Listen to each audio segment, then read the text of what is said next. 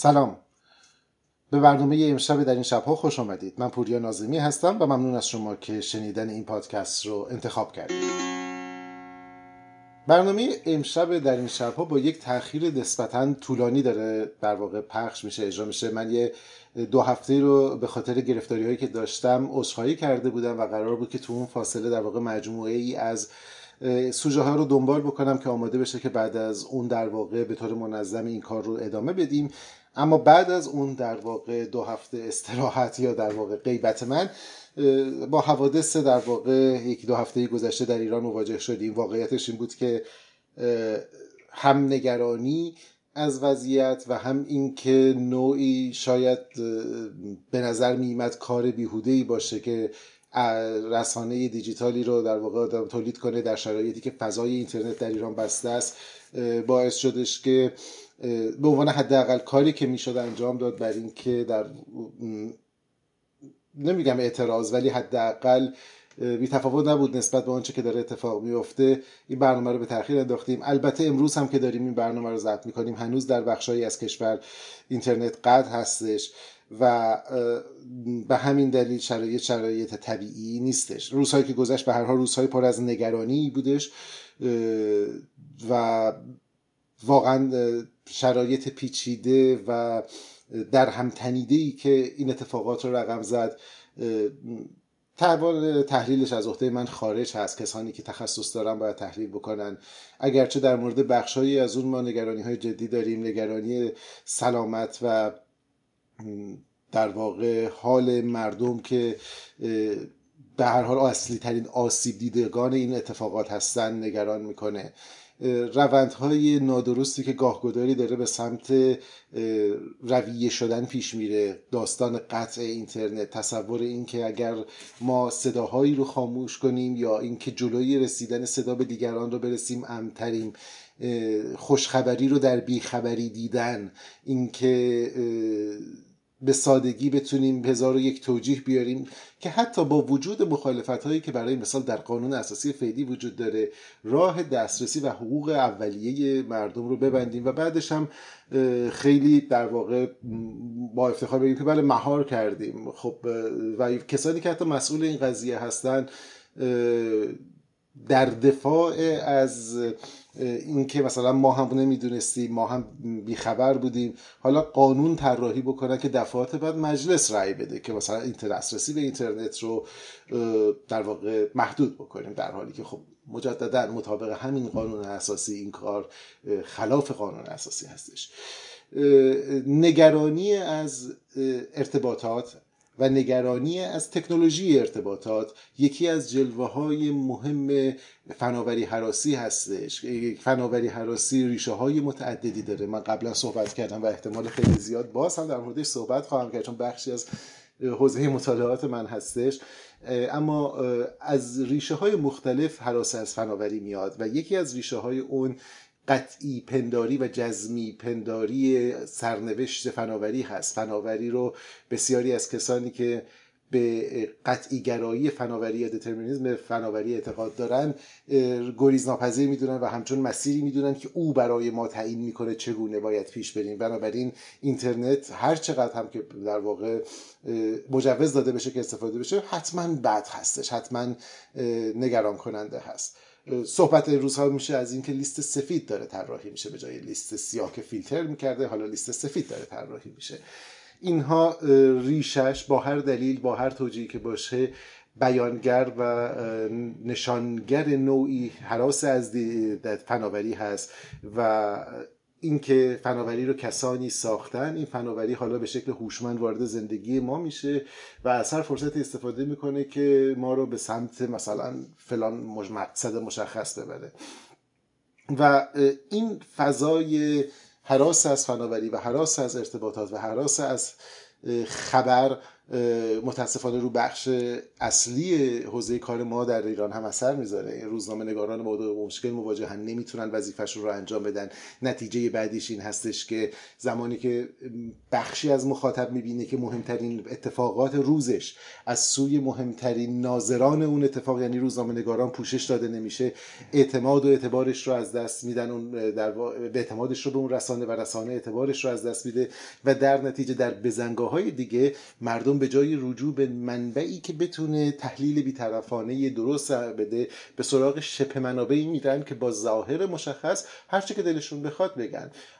صرفا به این واسطه که آن چیزی که میگن در داخل شنیده نمیشه یا امکان شنیده شدن نیست بسیاری این را فرض بر یا نشان بر صدق اون موضوع می‌دونن و این خطرناک هستش. به این ترتیب کانونهای اخبار دروغ و اخبار جعلی جهتدار پر رونق میشه و همه اینها از تصمیم های غلط ما میاد. متاسفانه کار چندانی از افرادی مثل من بر نمیاد جز اینکه با نگرانی دنبال کنم جز اینکه در واقع تا جایی که توانمون هست بخشی از این روندهای غلط رو گوش زد بکنیم. ما چند سال هست که تجربه در واقع حراس از فناوری رو داریم در شکلهای مختلف. اگر به تاریخ مراجعه کنید از زمانی که رادیو پدیده ای به نام رادیو مطرح شد بعد زمانی که تلویزیون وارد شد. چند خانواده رو می‌شناسید که برای شما داستانهایی رو تعریف می‌کنن. از اینکه بزرگانشون از حراس شیطانی که به واسطه تلویزیون وارد خونه میشه اونها رو دور میریختن یا اجازه ورود رو نمی‌دادن. ضبط صوت همین وضعیت رو داشت. گرامافون قبلترش همین وضعیت رو داشت. بعدتر زمانی که نوبت به ویدیوها رسید این دفعه دیگه پدران و مادران شما یا خود شما اگر مثل من یه ذره سنتون زیادتر باشه به یاد دارید که داستانهایی رو که در رابطه با بگیر و ببندهای اینترنت بود چندی بعد منجر شد به اینکه به شکل رسمی ویدیو کلوپ ها را بیفته. بعد از اون همین وضعیت رو ما با بخش های دیگه ای داشتیم. هنوز که هنوز ما درگیر پدیده به نام ماهواره هستیم و الان اینترنت به بحانه های مختلف اولا به عنوان یک کلیت بهش نگاه میشه انگار که اینترنت یک ساختار به هم پیوسته یکسان و مونولیت هستش و بعد به سادگی انکار میشه به سادگی محدود میشه. این فقط اثرش اثر در واقع تاثیر منفی بر برداشت مردم نیست بر شرایط مردم نیستش. امروز بخش بزرگی از کسب و کار مردم وابسته به اینترنت هستش. با همین فضای داخل با همین شرایط موجود و با همین وزارت ارتباطاتی که در شرایطی که هوا خوب و آفتابی به نسبت هر روز کلمه استارت فرهنگ استارتاپی شرکت های دانش بنیان اینترنتی از دهانشون نمیفته تشویق می‌کنن مردم و مردم نیاز میشن. این نوع شرکت ها رو حالا این می‌تونه یه فروشگاه صنایع دستی توی جایی مثل اینستاگرام باشه می‌تونه یک کانال چه می‌دونم مرور قضا باشه یا هر چیز دیگه ای و بعد سر به زنگاه که می‌رسه به سادگی به بهانه های مختلف میبندنش.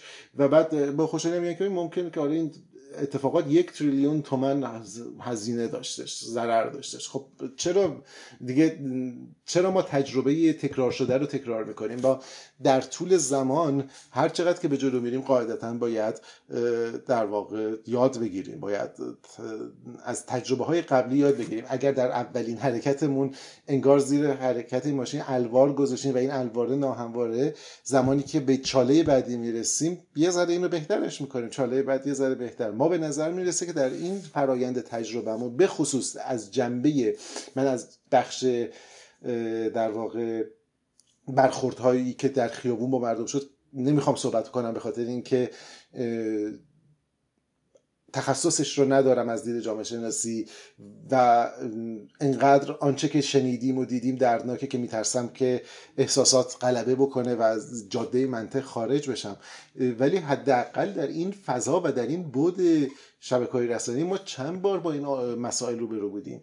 چرا هر دفعه که پیش میاد ما به جایی که روش آرام کننده تری روش درستری در پیش بگیریم انگار که به جای اینکه الوار رو به چرخ تبدیل کنیم چرخ رو داریم به سنگ و الوار تبدیل می‌کنیم زیر این وسیله.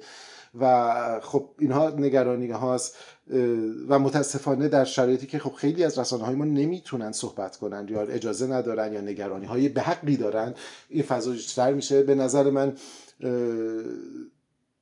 نه به عنوان چه می‌دونم توصیه نصیحت من به هیچ وجه تو این جایگاه خودم نمی‌دونم اما به عنوان یه پیشنهاد خیلی مهمه که بعد از این جریان در فضای باریکی که وجود داره رسانه ها و به خصوص رسانه های علمی و فناوری ما مراقب باشند که گفته های کسانی که تو این فضا نقش داشتن رو با دقت بیشتری باستاب بدن و در واقع نه اجازه ندند که این بیخبری اجازه ندند که این سوء استفاده از تکنولوژی حراسی تبدیل به استاندارد و نرمال جامعه بشه.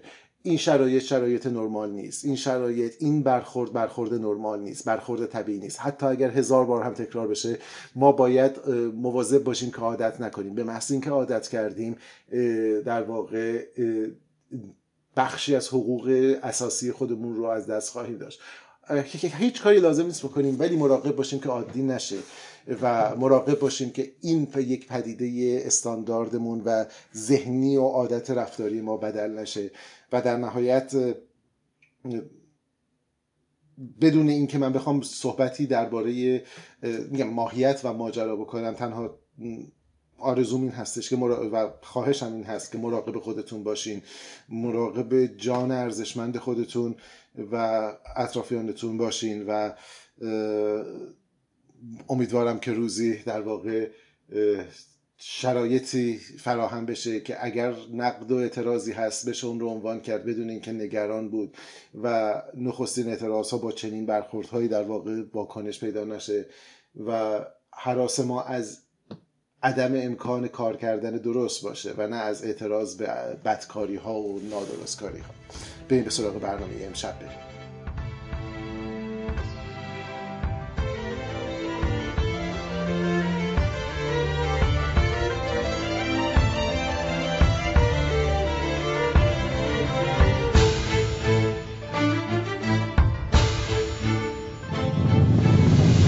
تفنگت را زمین بگذار.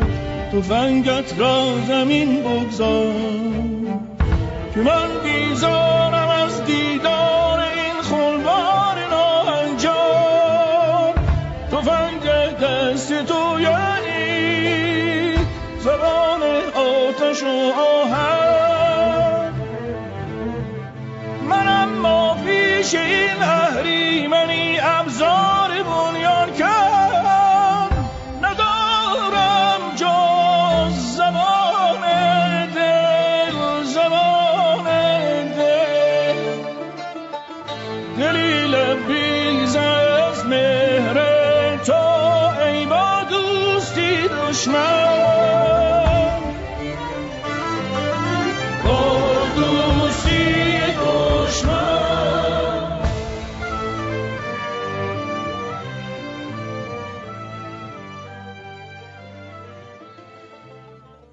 به این شب در این شبها خوش اومدید و به مناسبت همین اتفاقهایی که افتاده من تصمیم گرفتم که یه مقداری عوض کنم اون روندی رو که تصمیم داشتم در موردش صحبت بکنم. و چون موضوع اینترنت و موضوع اینترنت در واقع دسترسی های آزاد به اینترنت این روزها خیلی داغ هستش. به نظرم رسید بعد نیست که راجبه یکی از موضوعاتی که در بین بحث های مردم زیاد بهش اشاره میشه و در این حال مجموعه اخباری رو از سراسر دنیا داریم اندکی صحبت بکنم. و اون مسئله مسئله اینترنت ماهواره ای هست. همونطور که می‌دونید یکی از امیدهایی که ما به آینده اینترنت داریم که در واقع دسترسی های ما رو با محدودیت کمتر و با پوشش بیشتر ایجاد بکنه پروژه ای هست که به نام ما به نام اینترنت ماهواره ای میشناسیمش. به عبارت دیگه اگر امروز شما اینترنت رو به واسطه شبکه مخابراتی خودتون حالا چه از طریق شبکه امواج در واقع مخابراتی و تلفنی که در واقع داده رو منتقل می‌کنه یا قبل از اون و همزمان با اون از طریق شبکه کابل های نوری دریافت می‌کنید. این بار در واقع ارتباط شما به طور مستقیم با یک رلی در مدار زمین برقرار باشه و شما بتونید اطلاعات رو بدون نیاز به اینکه از امواج در واقع کابلی یا مخابراتی استاندارد استفاده کنید دریافت کنید. مشابه اون چیزی که در تلویزیون های ماهواره ای استفاده می‌کنید. شما بر فراز خونتون دیش گیرندتون رو به سمت ماهواره ای که در اون برنامه رو پخش می‌کنه قرار می‌دید. در واقع وقتی پشت بون خونه میرین و اون دیش رو می‌بینید اون مرکز دیش کانون دیش شما در را اگر امتدادش بدید در آسمون به یک ماهواره می‌خوره و یک ماهواره که در یک مدار طولانی بلند نزدیک 30000 خورده 36000 خورده کیلومتر قرار گرفته در مداری به نام مدار زمین ثابت یا مدار کلارک. این مدار یه ویژگی مشخصی داره و اون این هستش که مدت شما می‌دونید هر چقدر از سطح زمین دورتر بشید مدارتون ارتفاعش بیشتر بشه سرعت گردش ماهواره به دور زمین کنتر میشه. در یک نقطه ای هست که در یک ارتفاعی هست که در واقع سرعت گردش ماهواره به دور زمین با سرعت گردش زمین به دور خودش تقریبا برابر میشه. این ماهواره رو مدار زمین ثابت میگن و شما زمانی که ماهواره ای رو در اونجا قرار بدین به این دلیل که ماهواره در همون مدتی زمین رو دور می‌زنه. که زمین یک دور به دور خودش میچرخه از دید من و شمایی که روی زمین هستیم به نظر میاد که ماهواره در یک نقطه آسمان فیکس شده مثابت شده و در واقع در جای خودش انگار به کره آسمان میخ شده. این اتفاق خیلی مهمیه به خاطر اینکه ما می‌تونیم با کمک این روش با کمک استفاده از چنین ماهواره ای دیش های ماهواره خودمون رو یا بشقاب های گیرنده رو به سمت اون نقطه آسمون بگیریم و امواج رو بگیریم. تصور کنید اگر این اتفاق نبود و ماهواره قرار بود در مداری پایین تر باشه و به این ترتیب در افق ما در آسمان ما جابجا می‌شد شما برای که یک شبکه ماهواره رو بگیری مجبور بودید که همراه با حرکت ماهواره این گیرنده خودتون رو به طور دائم تغییر بدید. این در واقع شباهت در این اصل در واقع برای اینترنت ماهواره ای هم هست. واقعیتش اینه که این مسئله مسئله جدیدی هم نیستش. همین الان خیلی از شرکت های مخابراتی در واقع اینترنت ماهواره ای در ارائه میدن. توی دنیا تعداد زیادی به خصوص تو آمریکای شمالی شرکت های مثل شرکت دیش ویاست ارتلینک فرانتیر هیوزنت و بقیه شرکت های یک چنین خدماتی رو برای مشتریان عادی خودشون ارائه مشتریان عمومی ادامه میدن. با این و هدف اصلی اما این نیستش که شما با استفاده از این ماهواره در واقع این رو جایگزین اینترنت رایج خودتون بکنین بیشتر برای مناطقیه که یا دور افتاده هستش یا زیرساخت مناسب برای رسیدن کابل نوری نداره و در واقع در قیاب زیرساخت مناسب این اینترنت رو به اون نواحی کمتر توسعه یافته از نظر زیرساخت اینترنتی برسونن. و به همین دلیل گزینه اول شما نیستش. این گزینه از روی ناچاری است که به سراغ این بریم و طبیعتا محدودیت هایی هم داره. در واقع یکی از ویژگی های این ماهواره یا اهداف این این سگ ماهواره های فعلی اینه که اون چیزی که ما به نام شکاف دیجیتال می‌شناسیم رو کاهش بده به عبارت دیگه دست امکان دسترسی به اینترنت رو برای مردم حتی در جایی که زیر ساخت وجود نداره افزایش بده. اما این اینترنت با وضعی فعلی که می‌شناسیم با دو مشکل اساسی مواجه هستش. یکی اینکه به دلیل فاصله طولانی که وجود داره بین زمین گیرنده شما و همینطور فرستنده ماهواره شما با یه پدیده تاخیر زمانی در ارسال و دریافت داده مواجه هستید. و این تاخیر زمانی افزون بر اون چیزی تأخیری هستش که به طور عادی در شبکه زمینی باهاش سر و کار خواهید داشت. علاوه بر اون شما در واقع باید درخواست خودتون رو از طریق فرستنده به ماهواره بفرستین. این یه زمان مشخصی رو می‌کشه. ماهواره بعد این درخواست رو به مرکز در واقع هدایتش رو یا مرکز اصلی کنترل زمینی بفرسته پاسخ رو بگیره و پاسخ رو برای شما بفرسته. همه اینها چند میلی ثانیه در واقع تاخیر ایجاد می‌کنه. البته که میلی ثانیه به نظر میاد که عدد زیادی نیست برای برخی از کاربردهای اینترنت پرسرعت مشکل ساز میشه. و راه در واقع مشکل دومی هم که وجود داره این هستش که از اونجایی که خب مثلا یک ماهواره رو ما گذاشتیم در ایستگاه در مدار زمین ثابت پهنای باندی که در اختیار ما قرار داره پهنای باندی که در واقع همه کاربرا باید ازش استفاده کنن محدود هستش.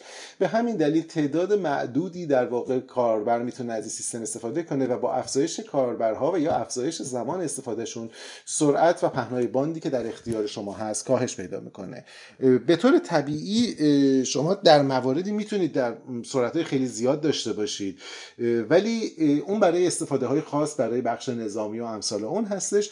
اما بخش عمومی معمولا سرعت شما مثلا سرعت در واقع دریافت دادتون معمولا در حد یک مگابیت بر ثانیه هستش به طور متوسط و سرعت در واقع uplink تون چیزی حدود 256 کیلوبیت بر ثانیه محدود خواهد بود.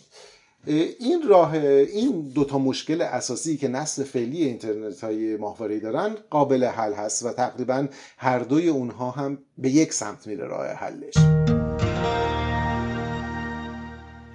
برای اینکه بتونیم مشکل تاخیر زمانی و از طرف دیگه پهنای باند مورد نیازمون رو برطرف کنیم یه راه حل وجود داره در واقع یک راه حل با دو شاخه و اون اینکه یک ارتفاع مدار ماهواره ها رو پایین بیاریم تا به دلیل فاصله اندکی که بین گیرنده و فرستنده بهتره بگیم که گیرنده و فرستنده و ریله قرار داره کاهش پیدا کنه بنابراین اون لیتنسی یا تاخیر زمانی ارسال و دریافت داده ها کاهش بکنه و منتها این خودش مسئله دومی رو ایجاد می‌کنه. همونطور که گفتم محض که شما ارتفاع مدار ماهواره رو پایین بیارید ماهواره شما دیگه در نقطه ثابت نیست. بنابراین با یک ماهواره نمی‌تونید کار کنید. برای اینکه بتونید که به طور دائم پوشش یک نواختی رو داشته باشید ناچارید که یک اپ شبکه یا منظومه ای از ماهواره ها رو ترکیب بدید تعداد ماهواره ها رو بیشتر کنید. بدین ترتیب در هر لحظه مثل اتفاقی که برای جی پی اس میافته. جی پی اس ها می‌دونید که در نقطه زمین ثابت نیستن.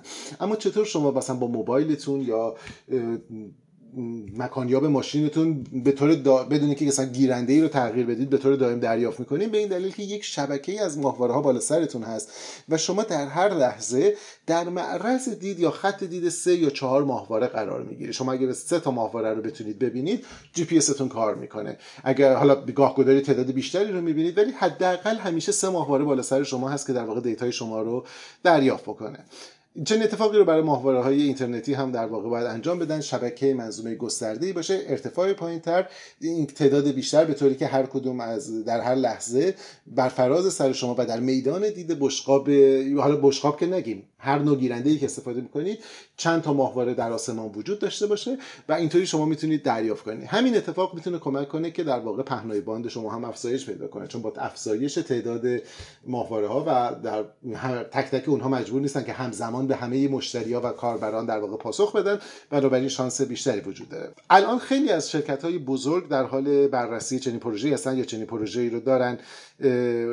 گوگل خیلی وقته که یه پروژه به نام وان وب رو در واقع دنبال می‌کنه. البته گوگل در کارخانه موسوم به X Factory یا کارخانه moonshot خودش پروژه دیگه اینترنت بالون رو اینترنت با استفاده از بالون ها رو دنبال می‌کنه که این دیگه ماهواره ای نیستش بلکه استفاده از بالون های ارتفاع بالایی هست که مدت طولانی می‌تونن در یک مسیر مشخص حرکت کنن.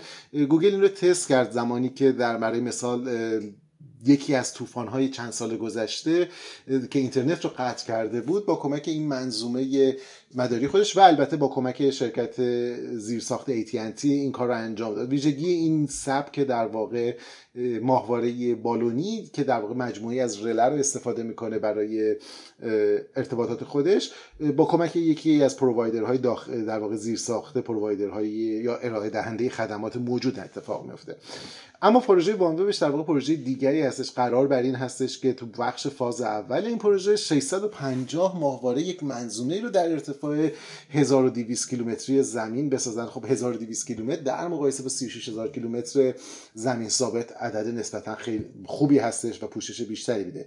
اگرچه که 650 ماهواره عدد فوق العاده زیادیه اما اصلا قابل مقایسه با دو پروژه رقیب یعنی کویپر آمازون و استارلینک اسپیس ایکس نیست.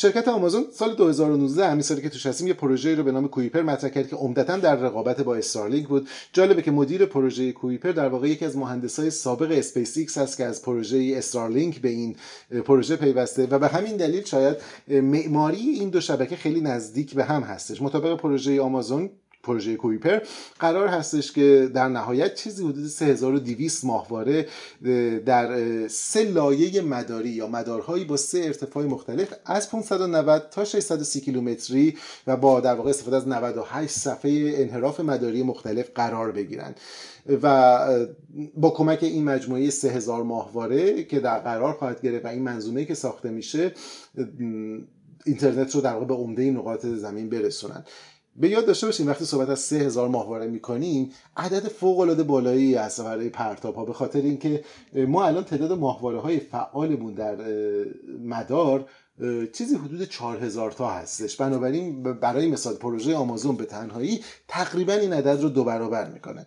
اما کماکان پروژه کویپر از نظر وسعت و جاه طلبی خودش حتی نزدیک هم نمیشه به پروژه استارلینک یا پروژه‌ای که ایلان ماسک و اسپیس ایکس دارن دنبالش می‌کنن و از همه این پروژه ها تا الان جلوتر هست. تا الان سه پرتاب داشته که دو تای اونها پرتاب های آزمایشی بودن ولی اولین سری ماهواره های خودش رو در مدار قرار داده مجوزهای رسمی رو گرفته و از همه مهمتر این که به دلیل اینکه سیستم پرتابگرهای اسپیس ایکس یعنی فالکون ها با موفقیت دارن کار می‌کنن برای پرتاب منتظر کس دیگری نیستش. آمازون فعلا هنوز به مرحله نرسیده که پرتابهاشو به طور مستقل انجام بده یا حداقل روان نشده براش.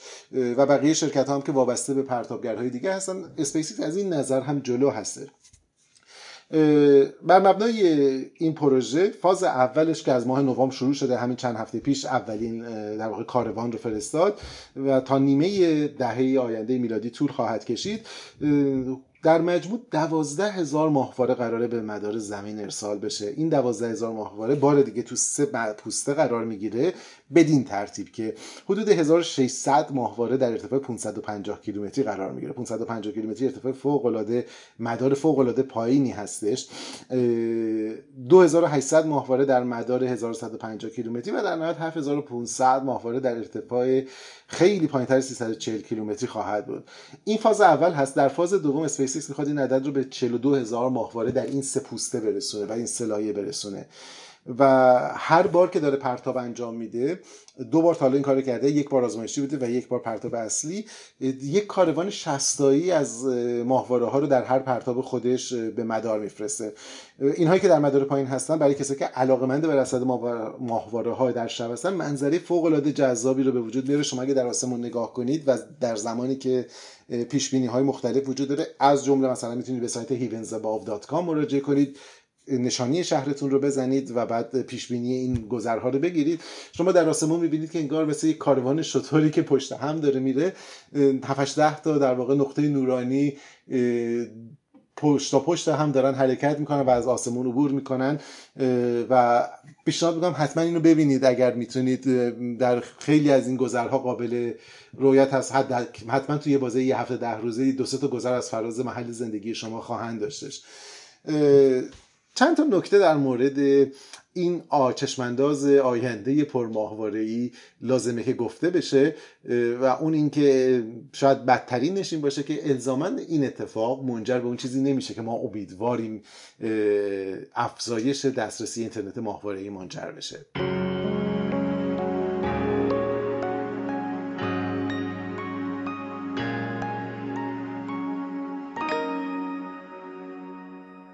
نکته اول در مورد این هستش که خب اگر همچه پوششی به وجود بیاد چه کسانی استفاده می‌کنن؟ به طور طبیعی پتانسیل یا توان بالقوه دسترسی به این خدمات برای مردم نقاط مختلف دنیا افزایش پیدا می‌کنه.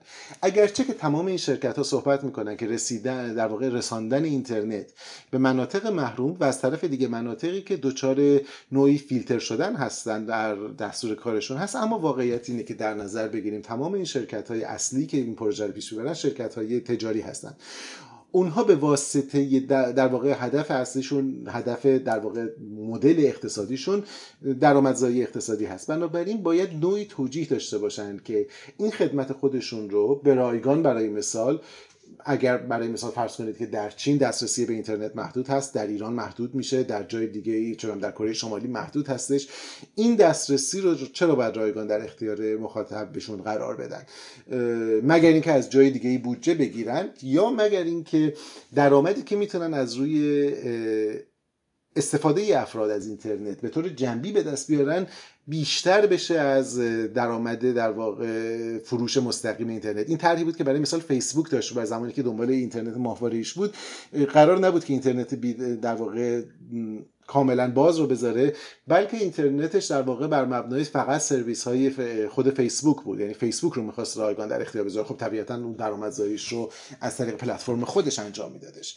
بنابراین به طور طبیعی انتظار نداشته باشیم که اگر چنین امکانی به وجود اومد الزاما شما اشتراک اون اینترنت برای مثال اسپیس رو به هم به رایگان بتونید دریافت بکنید. احتمال خیلی زیاد داره که نیازمنده برخی از مثل هر اینترنت دیگه باید عضو بشین و بعد برای عضو شدن لازمه که نمی‌دونم وارد سیستم مالی بشین کماکان ممکنه تحریم ها اثر بذاره و و و و. نکته دوم این هستش که برخی از این شرکت ها دوباره به این دلیل که فعالیت تجاری دارن حاضر نیستن که روابط سیاسی خودشون رو با شرکت کشورهای میزبان به خطر بندازن برای این جریان. برای مثال شما به سابقه رابطه گوگل با چین نگاه کنید یا فیسبوک رو با چین نگاه بکنید.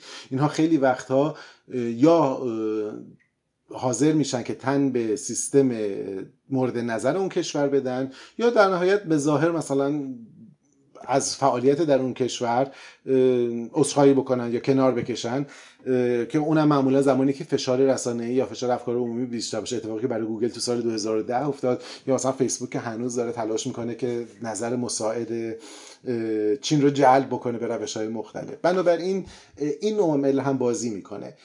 اگرچه میشه این فرض رو انجام داد که زمانی که دسترسی ها بیشتر و ارزون تر بشه همه این شرکت ها قول دادن قیمت هایی که ارائه میدن برای این سرویسشون قابل رقابت با قیمت های موجود باشه. قول ارزون تر شدن رو ندادن قول قابل رقابت شدن رو دادن. با تو با این تفاوت که خب برای مثال وقتی که قیمت قابل رقابت باشه و سرویس سرویس قوی تری باشه مشتری حاضر این کارو بکنه. این به درد شاید میگم خیلی از کشورهایی که تحت فشار هستند نخوره. همینطور ممکنه که نیازمند برخی از قوانین بین المللی باشه نکته جنبی که برای منجمان آماتور و علاقمندان فضا به شدت قابل توجه باشه اینه که هر کدوم از این پروژه ها به تنهایی یعنی یکی از این دو تا پروژه که صحبت کردیم پروژه گوگل آمازون و اسپیس ایکس اگر به نتیجه برسه ما شاهد ترافیک وحشتناکی از ماهواره ها در مدار پایین هستیم. برای مثال پروژه اسپیس ایکس تو مرحله اول 14 هزار و بعد 40 هزار ماهواره رو می‌خواد تو مدارهای ارتفاع پایین قرار بده. این به معنای این هست که یک ما در آسمان شب با منظره دائمی از آلاینده های مداری مواجه میشیم. همین الان دچار مشکل کرده برخی از تجهیزات نجومی ما رو. اما مهمتر از اون و شاید خطرناکتر و جدیتر از این موضوع که دغدغه‌ای هم هست برای ستاره شناسان این هستش که وجود این شبکه در مدار پایین به شدت احتمال برخوردها برخورد با زباله های فضایی ایجاد موج جدیدی از زباله های فضایی و در خطر قرار دادن پرتاب های فضایی ماهواره های دیگه و حتی ایستگاه بینالمللی فضایی و ماموریتی که به فراسوی اون قرار انجام بشه رو افزایش میده. بنابراین این نکته ای هستش که باید در موردش به شدت فکر کرد به خصوص که این شرکت های خصوصی الزامن حالا مورد استانداردهاشون استانداردهای یکسانی با نهادهای بینالمللی نیستش. این شاید جدیترین خطر باشه و اگر زمانی به نتیجه برسه باید مراقب این بخش ماجرا بود. جامعه ستاره شناسی از الان به شدت ناراحت هستش از اینکه در واقع این کاروانی از نقاط درخشانی که آسمان شب رو پر می‌کنن در واقع کاربرد رصدخانه های زمینی رو دچار مشکل می‌کنن هم در حوزه نور مرئی هم در حوزه در واقع رادیویی و در نهایت این یکی از مسیرهای آینده اینترنت هست که می‌تونیم به سمتش حرکت بکنیم. همراه خودش امیدهای زیادی رو میاره اما در این حال نگرانی هایی رو هم به همراه داره. و باید در واقع همزمان هم دو بخش مثبت منفی اون رو نگاه کرد و در واقع پیش برد. شاید لازم باشه که زمانی در واقع یک نهاد بینالمللی موثرتری با قانون جدیتری با قوانین مشخصتری نظارت بکنه نوعی کنسرسیوم بر فراز این شرکت های خصوصی.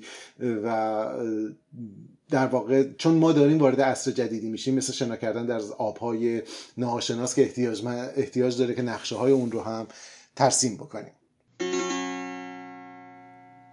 ممنون از اینکه این شبتون رو با ما سپری کردید. در این شبها رو برای شنیدن انتخاب کردید. مطابق معمول می‌تونید این پادکست رو از طریق وبسایت من پوریا ناظمی dot com و وبسایت اصلی پادکست پادکست و تمام یا سرویس دهنده های پادکستی که به طور عادی اونها رو میشنوید. همینطور کانال تلگرام من پوریا ناظمی دریافت بکنید. ممنون میشم اگر اون رو گوش کنید نظراتتون رو به من بگید و اگر صلاح دونستید معرفیش بکنید. به شب یلدا داریم نزدیک میشیم حتما در شب یلدا برنامه ویژه خواهیم داشت. اما در این نزدیکی شب یلدا یادمون باشه که در واقع برخی از سنت های ما اگرچه شاید تو این زمان وقتی بگیمش به نظر غیر منطقی بیاد اما یادآور نکات و داستانها و روایت است که ما در طول تاریخ باش مواجه بودیم. شب یلدا یکی از اونهاست. شب یلدا یادآور بیدار نشستن ما حرف زدن ما و گفتگوی ما در تاریک ترین شب سال است. تاریک ترین ایام سال و طولانی ترین شبی که به نظر میاد ره به سحر نداره. اما ما به واسطه روشن نگه داشتن چراغ به واسطه گفتگوی با هم دیگه به واسطه داستان گفتن برای هم این شب رو سر خواهیم کرد. امیدوارم که چنین بشه. مراقب خودتون باشید و مراقب هم دیگه باشید. روز و روزگارتون خوش باشه.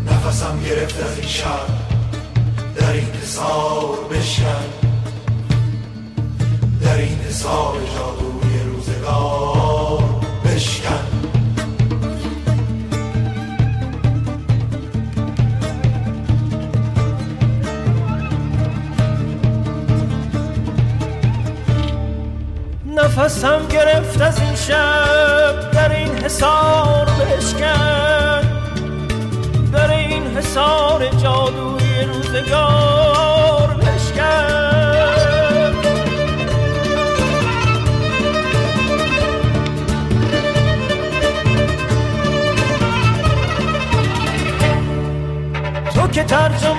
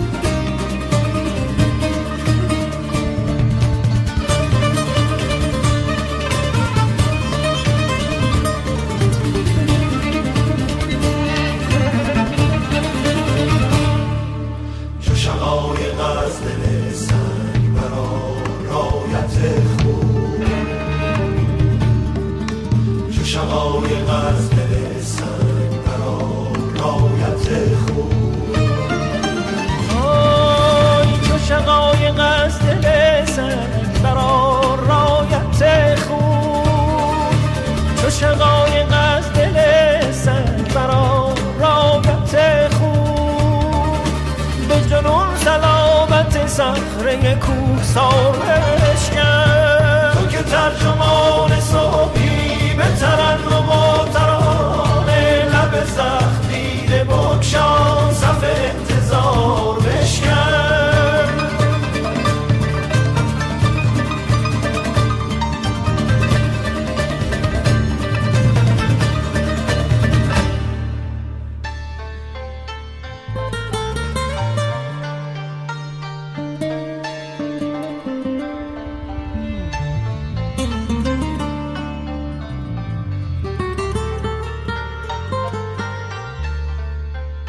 سر آن ندارد امشب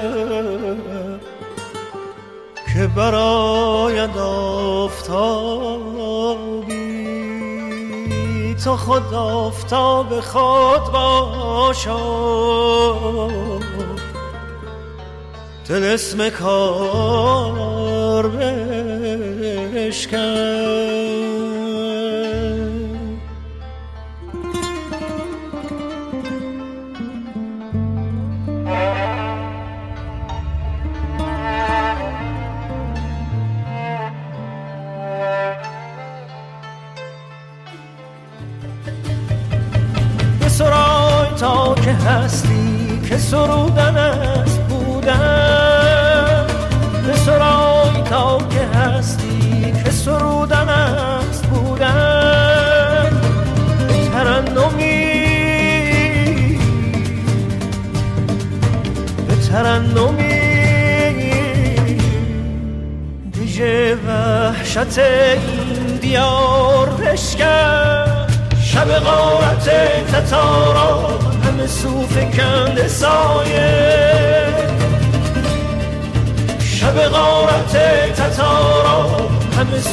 American, it's all